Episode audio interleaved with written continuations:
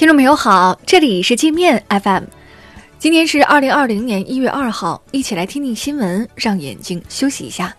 首先，我们来关注国内方面的消息。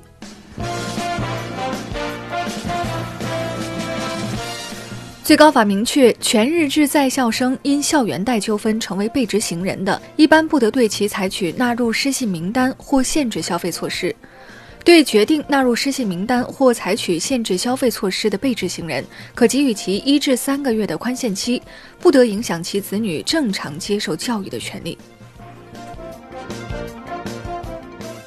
再有一群上将、中将、少将的一架台湾黑鹰直升机，今早在新北山林中坠毁，飞机被摔成废铁，当地武装部队上将、参谋总长等八人死亡，另有五人生还。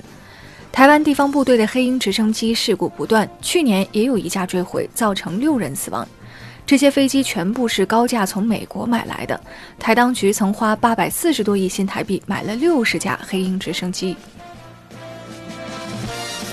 武汉病毒性肺炎感染者已被转入当地一家传染病医院隔离治疗。有家属表示，患者病情好转，外界不用担心。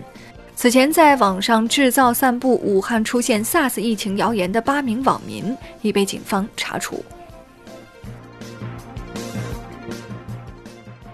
据中央气象台预报，从本周四开始到下周二，我国西南地区、西北地区东部、华北、黄淮、江汉、江淮等地将出现大范围雨雪天气，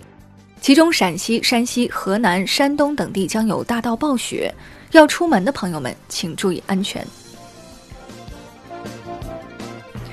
市场监管总局发布反垄断法草案。经营者违反规定实施垄断协议，将被没收违法所得，并处上一年度销售额百分之一到百分之十的罚款。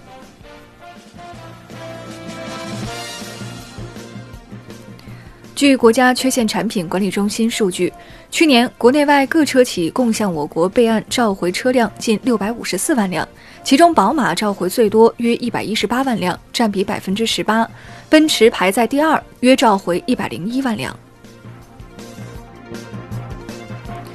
上海回力一款童鞋样品被检出含有邻苯二甲酸酯。邻苯二甲酸酯是一种环境荷尔蒙，可通过呼吸道、消化道和皮肤等途径进入人体，干扰人体内分泌系统，可导致男孩女性化，也可引起儿童性早熟。长江干流和重要支流将从今年起进入十年禁渔期，期间禁止天然渔业资源的生产性捕捞。在过去几十年中，长江生物完整性指数已经达到了最差的无鱼等级，实现禁补让长江休养生息迫在眉睫。山西省全面取缔省内 P2P 业务，要求省内所有在营业的 P2P 机构停发新标，并于今年六月底前完成良性退出市场出清。此前，湖南、山东、重庆、四川、河北已相继宣布取缔 P2P 网贷业务。原国足主帅里皮的中方助理李铁出任国足男队主帅，将带领国足备战2022年世界杯亚洲区预选赛。李铁曾在英超埃弗顿俱乐部效力，参加过2002年韩日世界杯。两名男子制造贵州毕节孤儿院性侵儿童谣言，被分别判刑四年半和六年。两人去年自编自导，利用网络图片虚构孤儿院儿童遭性侵的虚假消息，还用两部手机登录两个微信号编造孤儿院员工的聊天记录，在网上引发轩然大波。黑龙江安达市一村民活得好好的，却被当地派出所认定已经死亡，户口也被注销了。派出所承认死亡认定是户籍民警未经核实造成的。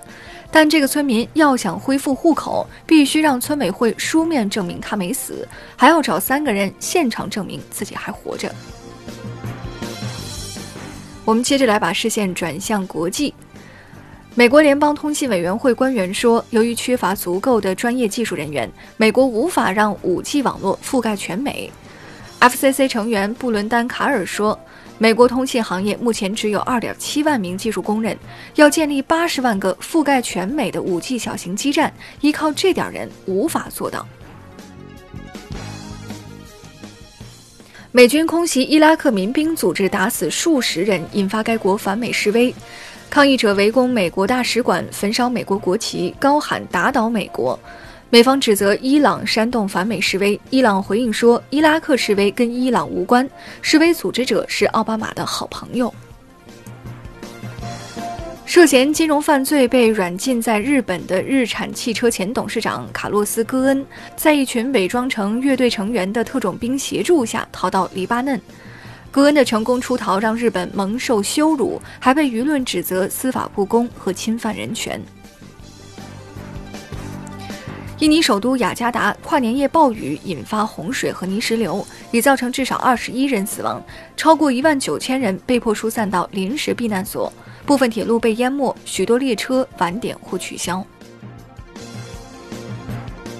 一名韩国中年女子在跨年夜拉着罗马教皇方济各的手不放，